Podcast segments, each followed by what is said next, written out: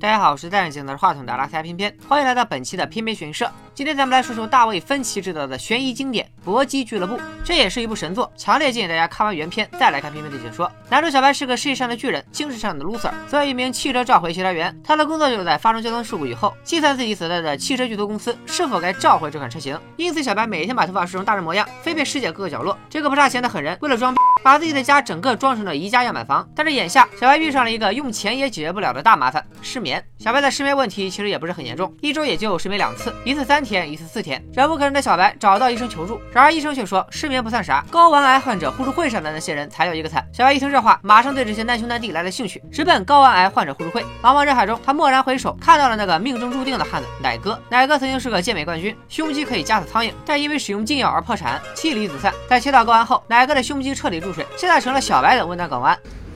You can cry. Thank you.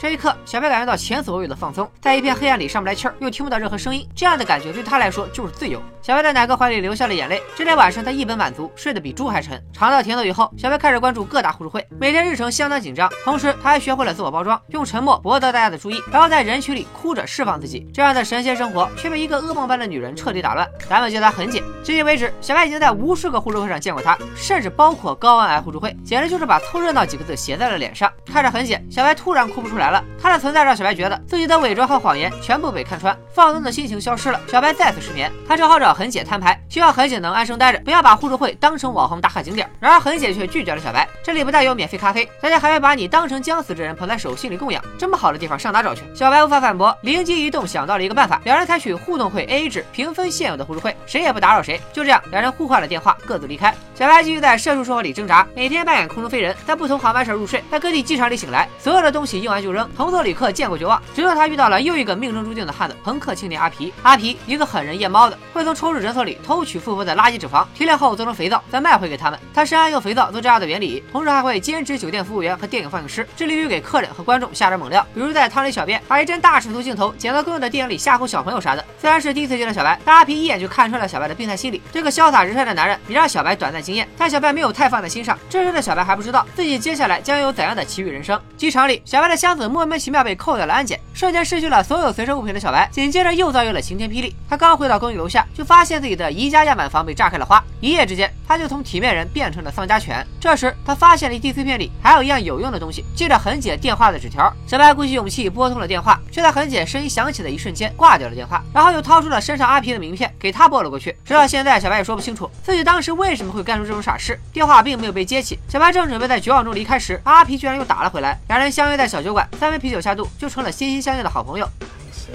never be complete. I say stop being perfect. I say let let's evolve. Let the chips fall where they may. 阿皮收留了无家可归的小白，在他回家之前，他向小白提出了一个要求，狠狠地打他一拳，用力别停。Motherfucker! Hit me in the ear! Well, Jesus, I'm sorry. Ow! Christ! Why the ear, man? Ah, I fucked it up. Oh, that was perfect. Oh! Ah! 这一架打得小白哈皮满脸是伤，但发泄完也是真的爽歪歪。两人就着小酒回到了阿皮的家，这里破烂像栋带针线的危房，附近连个邻居都没有。小白就这么留了下来，和阿皮开始了没羞没臊的同居生活。渐渐的，每周六晚上的激情互殴成了两个人最期待的活动。越来越多的围观群众也被吸引了过来，甚至还有人自告奋勇想要尝尝挨揍的滋味。日子一天天过去，曾经的肉搏战还只是消遣，现在却成了小白和阿皮的生活重心。他们的队伍逐渐壮大，甚至有了固定的场地、成文的规矩。他们不再是随机的街头团伙，而是真正成了一支团队——搏击俱乐部。First rule of Fight Club is you do not talk about Fight Club. The second rule of Fight Club is you do not talk about Fight Club. Third rule of Fight Club someone yells stop, goes limp, taps out. The fight is over. Fourth rule only two guys to a fight. Fifth rule one fight at a time, fellas. Sixth rule no shirts, no shoes. Seventh rule fights will go on as long as they have to. 一旦上了场，只要对方没有认输，就可以无所顾忌的动手。在这里，公认的弱鸡也可能变身一群超人。而在离开地下室后，所有人又回归了平时的样子，擦擦鼻血，等待下一次的聚会。在博弈俱乐部里，无所谓输赢，打爽了就行。所有人都在为拳拳到肉的声音欢呼，堪称大型邪教现场。小白完全满足于这样的生活，然而他怎么也不会想到，自己的好日子又被痕姐打断了。痕姐发现小白很久没有出现在任何互助会上，所以打电话过来问问情况。已经找到人生新乐趣的小白，勉强敷衍了几句，正想挂掉电话，却得知痕姐刚刚吃了一堆安眠药，现在又不甘心这么死去。这通电话就是打来求救的。然而现在的小白对痕姐的事毫不关心，他今天把听筒放在一边，任由痕姐卖惨，头也不回的离开了。小白万万没想到的是，电话又被阿皮给接了。正能量青年阿皮赶到了痕姐的住处，把她带回了自己家，还帮忙帮到底，一口气解决了痕姐的生理需求。阴魂不散的痕姐就这样成了小白和阿皮同居生活里的第三者，而阿皮还在要求小白遵守俱乐部的规则，不能和包括痕姐在内的任何人提起他，否则就和小白散伙。你说你俩都到这一步了，为什么要搞得这么偷偷摸摸呢？小白不知道，他也没兴趣问。为了留住自己的快乐源泉，他平平静的接受了这个要求，同时更平静的接受了这对每天在发情的狗男女。然而他小心维持的生活还是裂开了一道口子。一个警察打来电话，他告诉小白，那场让他失去住所的大火有了眉目，但目前线索的指向很奇怪，有人关掉了小白家里的长燃小火，让天然气一点点充满了整个屋子。门锁锁芯是被从里面敲碎的，引发大火的炸药是自制的，种种迹象表明，警方现在的怀疑对象正是小白自己。他们需要尽快和小白谈一谈。放下电话的，小白一脸蒙圈，我怎么可能自己烧自己房子呢？还没等他想明白这件事，麻烦人物痕姐又出现在了他的身边，还是小白伸出了罪恶之手。在那被小白言辞拒绝后，痕姐立马原地爆炸，走的时候嘴里骂骂咧咧。看着痕姐离开的背影，除了床上打架以外，从不和痕姐同时出现的阿皮，表现出了一个渣男该有的反应，该吃吃该喝喝，啥事别往心里搁。他带着小白见识了自己的肥皂事业，而正当小白佩服的五体投地的时候，变故发生了。阿皮先舔了一口小白的手背，然后拿起一瓶碱，直接倒在了上面。在被灼烧的瞳孔里，小白听到了阿皮的宣言：他们都是被上帝抛弃的人，但反过来说，他们也不需要上帝，他们只需要放下恐惧，感受痛苦，安心的失去一切，然后就可以随心所欲的去做任何自己想做的事。疼到恍惚的小白看着阿皮手上同样的烧伤，咬着牙答应了他，会把人生掌握在自己手里。在上班时，小白把印着搏击俱乐部规则的纸落在了机器上。面对来质问的上司，他大胆直接的告诉他，别来烦我。感受到了做自己的快乐。这天晚上，小白又收到了一份天降惊喜，他在街头偶遇了互助会的老朋友奶哥。而令他意外的是，奶哥现在也是搏击俱乐部的成员，只是总在工作日晚上出现，所以从来没和自己打过照面。老友相见，两人都很开心。在他听到奶哥一心以为搏击俱乐部的创始人只有阿皮一个人的时候，小白的笑容凝固在了嘴角。在他心里，搏击俱乐部是他和阿皮一起送给人们的礼物。好在这个小插曲并没有影响小白很久。阿皮确实是天生的美国好舌头，什么话从他嘴里说出来，都能把山东里翻成一番。一天晚上，阿皮再次开始了他的表演。The middle children of history, man. No purpose or place. We have no Great War, no Great Depression. Our Great War is a spiritual war. Our Great Depression is our lives. 所有人都热血沸腾，准备为自己而战。可就在这时，酒吧的大老板来了，他从来就没同意免费开放自己的地下室，要求所有人马上滚出去。阿皮会怎样化解这个危机呢？只见他笑着上前挑衅，然后就被老板打趴在了地上。接下来，阿皮一边邀请老板加入俱乐部，一边放弃抵抗，哈哈大笑。看来阿皮的对策就是挨揍，让老板揍到爽为止。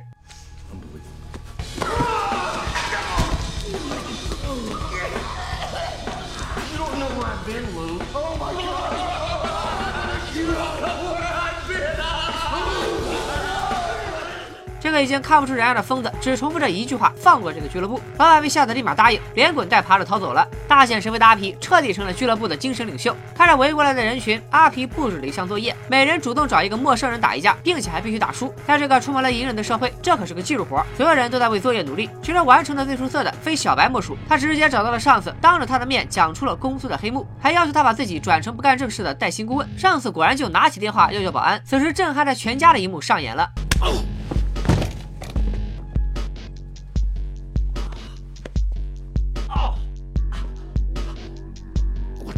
you're doing.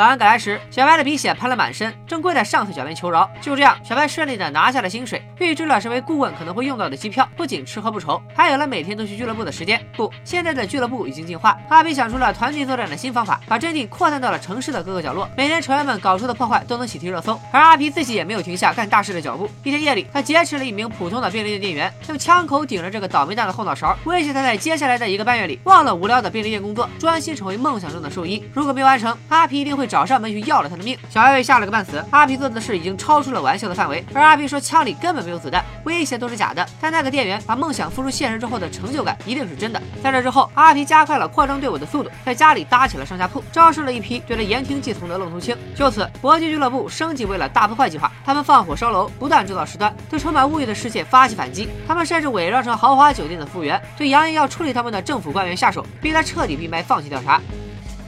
Look, people you are after are the people you depend on. We cook your meals, we haul your trash, we connect your calls, we drive your ambulances, we guard you while you sleep. Do not fuck with us. 此次混在队伍里面，却总也无法做到参与行动的小白，越来越感觉到排斥。当他们在回到俱乐部，纯粹的用拳头说话时，小白爆发了。那一晚和他对战的人被打掉了半条命。而在回家的路上，小白和阿皮第一次吵了起来。小白开始质问阿皮，为什么所谓的大破坏计划自己之前从不知情？阿皮就开始反问小白，既然已经活成了这个狗样，为什么还总是想掌控一切？你难道没有想过，为什么我要炸了你的公寓吗？哎，等等，我家是你炸的。小白瞬间蒙圈。阿皮又开了枪，让小白尝试一次彻底放手的感觉，对自己的人生放手，同时也对方向盘放手。小白震惊之下。迷迷糊糊的就听了阿皮这个老司机的话，立马就翻了车。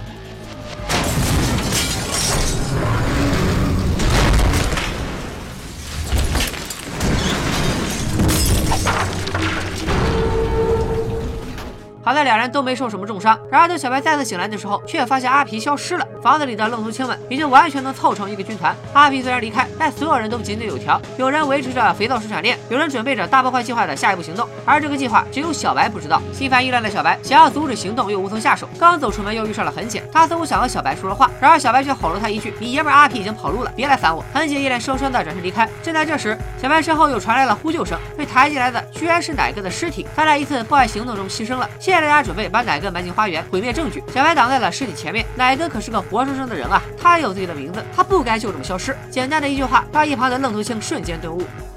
In death, a member of Project Mayhem has a name. His name is Robert Paulson. His name is Robert Paulson. His name is Robert Paulson. Come on, guys, His please name stop it. is Robert Paulson. His name is Robert Paulson. 看着这帮失了智的憨憨，小白真的很无语。他想立刻坐飞机离开，就在打开抽屉的那一刻，发现了厚厚一沓子机票票根。登记人都是阿皮，看起来阿皮是满世界转悠，建立分部去了。于是小白马上想到，顺着机票所指的地方盘查，说不定就能找到阿皮。他走进了很多城市的酒吧，明明每个地方的酒吧多如牛毛，但小白冥冥中就是知道阿皮曾去过的那家。只是他问到的每一个人都坚称自己没见过什么阿皮。沮丧的小白开始在崩溃的边缘试探。这时，一家酒吧的服务员说漏了嘴。You were in here last Thursday. Thursday. You were standing exactly where you are now, asking how good security is. It's tight as a drum, sir. Who do you think I am? Are you sure this isn't a test? No, this is not a test. You're Mr. Durden. You're the one who gave me this. 原来真正撩到了痕姐的是小白。第二天对痕姐不管不问的也是小白。灼伤小白的人是他自己，带领整个军团搞事情的人还是他自己。那栋危楼是小白租的，原来的公寓是小白炸的。阿平和小白根本就是同一个人的两种人格。Naturally, you're still wrestling with it, so sometimes you're still you. We should do this again sometime. Other times, you imagine yourself watching me. This is your first night at Fight Club. You have to fight. Little by little, just letting yourself become Tyler Durden. 小白给痕姐打了一通电话，质问两人的过往和自己的名字。痕姐很有可能已经知道了小白的人格分裂。为了防止他阻碍自己的建军大业，分裂人格阿皮准备杀痕姐灭口。小白刚想要阻止阿皮，却在这时失去了意识。等到他再睁开眼，阿皮无影无踪。小白赶回了那栋危楼，这里已经空无一人。他根据墙上贴着的地址给大楼的安保打去电话，把接下来的恐怖行动全部说了出去。然而保安的反应却让他无比绝望。Under control, sir.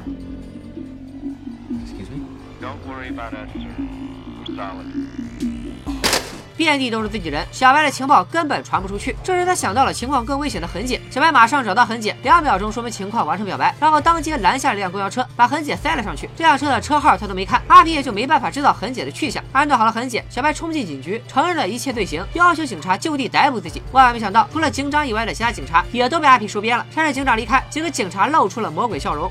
You said if anyone ever interferes with Project Mayhem, even you, we gotta give us balls.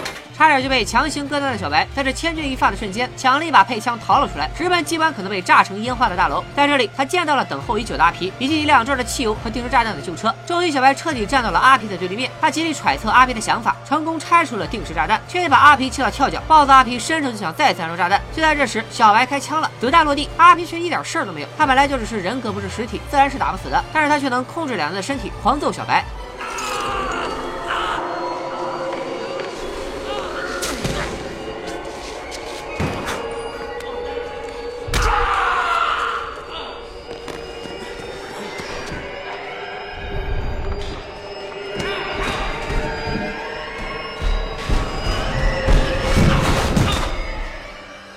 阿皮把小白绑上了大楼顶层，准备和他一起亲眼见证奇迹。在阿皮的计划里，整整十二栋大楼都被放了炸药，三分钟后，整片街区都会化为灰烬。和他们一起欣赏美景的，当然不会少了另一个人——痕姐。小白自以为天衣无缝的计划，还是没能逃过阿皮布下的天罗地网。痕姐被抓了回来，眼看就要被拎上来祭天。现在炸弹倒计时也只剩一分钟。这时，小白看着阿皮的枪，突然恍然大悟：阿皮只是自己的幻想，他并不是活生生的人。所以实际上，阿皮手里的枪是被自己拿着。下一秒，小白就把枪顶上了自己的下巴。Why you want to 看 head 开着小白打开了手枪保险，阿皮的脸色终于变了，他小心翼翼地靠近小白，承诺会好好听他的话。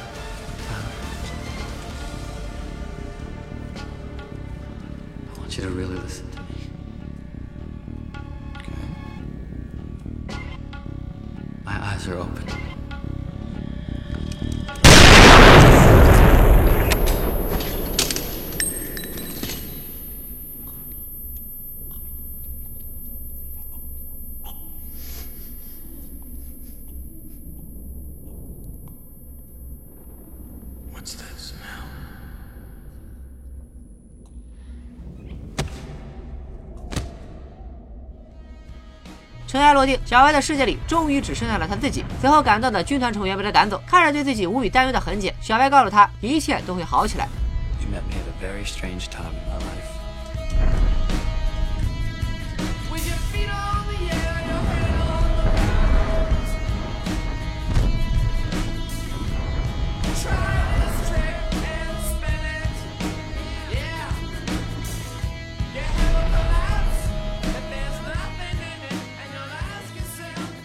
博弈俱乐部》上于一九九九年，即使过去了二十年，很多人仍然为这种在颓废中奋起反抗、用暴力重建秩序的精神而着迷。小白虽然是个白领，对生活却丝毫没有自己的想法。买宜家家具是为了让自己贴合精英阶层，参加互助会单纯就是为了治疗失眠。对别人的悲惨故事没有任何兴趣，他排斥主动和人交际，但又惧怕孤独，所以才会在互助会上想办法吸引大家的注意。韩姐在第一次和小白聊天时，就说明了自己参加互助会的原因。和小白一样，这个看似疯癫的女人活得毫无伪装，不迎合任何人、任何阶层。和小白刚刚认识，韩姐就当着他的面偷衣服在卖卖掉，坦荡的承认自己喜欢蹭免费咖啡喝，生活的窘状暴露在小白面前，但他却毫不在意。从遇到痕姐的那一刻起，小白就已经对她产生了好感。于是，在不久后，阿皮出现了，帅气逼人又活得潇洒随性的阿皮，就是小白最想成为的那种人。他不会在心里积累任何情绪，一直想出搏击俱乐部的点子用来发泄。阿皮追求极致的自由，他步步为营，最终成立了一支军团，来毁灭自己最厌恶的物质生活。而小白喜欢的痕姐也跟他走到了一起。阿皮作为小白的理想人格，完成了小白所有想做又不敢做的事。在这个过程中，小白渐渐学会反抗规则，而阿皮则越发的疯狂，超越底线的行为让小白开始清醒，最终放手一搏，夺回了完整的控制权。小白和阿皮是同一个人的两种人格，电影全片里其实不乏暗示。小白最喜欢的咖啡桌是阴阳形状，而他和阿皮也是这样不可分割的双生体。两人在飞机上相遇时，拎着一模一样的手提箱，而在公寓爆炸后，小白心里猜测的爆炸原因和警方调查后的推理一模一样，甚至细节比警方说的还要详实。而阿皮也不断强调自己精通炸弹制造技术，暗示了爆炸其实就是他自己一手策划的。当小白尝试着联系阿皮时，电话并没有被接通，是阿皮把电话拨了回来。而且根据阿皮所说，他从不接电话，唯一一次破例还是在小白没有挂掉痕姐的电话，只是把听筒放在一边的情况下。之后他也要求小白不能向任何人提起自己，这其实都是双重人格的铺垫。阿皮的诡异行为都是为了不让小白知道真相。两人在酒馆聊天时，阿皮其实已经说漏了嘴。Fuck off with your